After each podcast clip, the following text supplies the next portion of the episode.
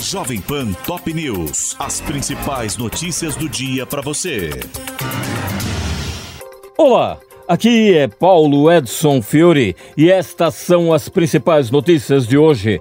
Após visita à Guiana, Lula se reúne hoje com Nicolás Maduro em São Vicente Granadinas. O encontro acontece durante a cúpula da CELAC, Comunidade de Estados Latino-Americanos e Caribenhos, e o brasileiro adiantou que não pretende tratar com o líder venezuelano sobre a questão de Essequibo em disputa com Georgetown.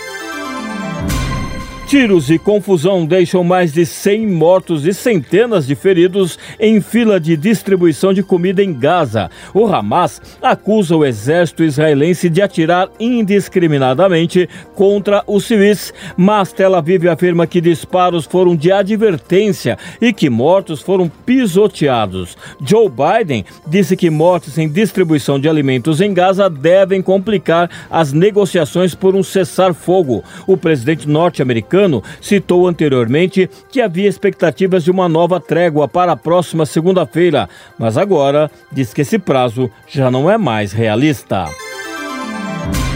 Fugitivos de Mossoró são vistos em fazenda em Baraúna e Força Tarefa faz buscas na mata. Rogério da Silva Mendonça e Davidson Cabral Nascimento comiam frutas e correram ao serem surpreendidos por duas mulheres na propriedade, que fica a 8 quilômetros do sítio onde eles se abrigaram anteriormente, próximo da divisa com o Ceará. Flávio Dino segue voto de Alexandre de Moraes em estreia em julgamentos do 8 de janeiro. No plenário virtual, o novo ministro do Supremo concordou com a condenação e penas sugeridas pelo relator a mais 15 acusados pelos ataques às sedes dos poderes. Polícia Federal indicia Carla Zambelli e Walter Delgatti por suspeita de invasão ao site do Conselho Nacional de Justiça. A investigação concluiu que a deputada contratou os serviços do hacker da Lava Jato para esse propósito e a Procuradoria-Geral da República vai decidir se ela será ou não denunciada ao STF.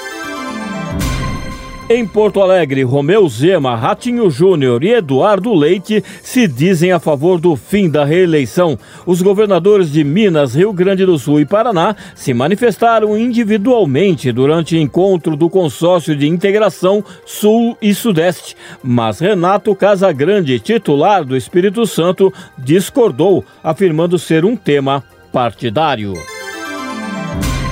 Justiça Federal da Bahia pede a extradição do senhor das armas e da mulher dele, apontados como chefes de um esquema de tráfico internacional que forneceu milhares de armas para facções brasileiras como o Comando Vermelho e o PCC. Diego Hernan Dirizio e Julieta Vanessa Nardi Aranda foram presos em janeiro na Argentina e autoridades brasileiras querem que eles sejam julgados e cumpram pena no país.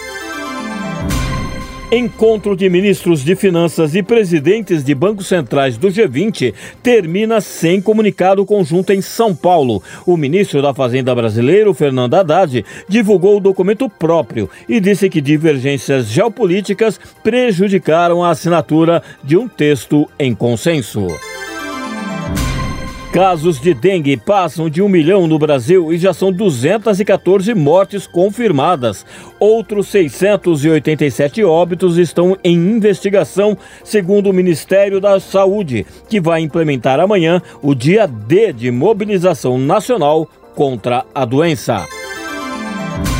Consórcio de gigante chinesa vence leilão do trem entre São Paulo e Campinas. O C2 Mobilidade sobre Trilhos, formado pela CRRC, maior fabricante de suprimentos ferroviários do mundo, e a Comporte, holding brasileira ligada à família Constantino, fundadora da Gol e responsável pelo metrô de Belo Horizonte, ofereceu desconto de apenas 0,01% na contraprestação de cerca de 8 8 bilhões de reais a ser paga pelo governo do estado. Fluminense vence a LDU de Quito no Maracanã por 2 a 0 e é campeão da Recopa Sul-Americana. E pelo Paulistão, Botafogo e Guarani abrem hoje mais uma rodada no Estádio Santa Cruz, em Ribeirão Preto. Este é o podcast Jovem Pan Top News. Para mais informações, acesse jovempan.com.br. Jovem Pan Top News. As principais notícias do dia para você.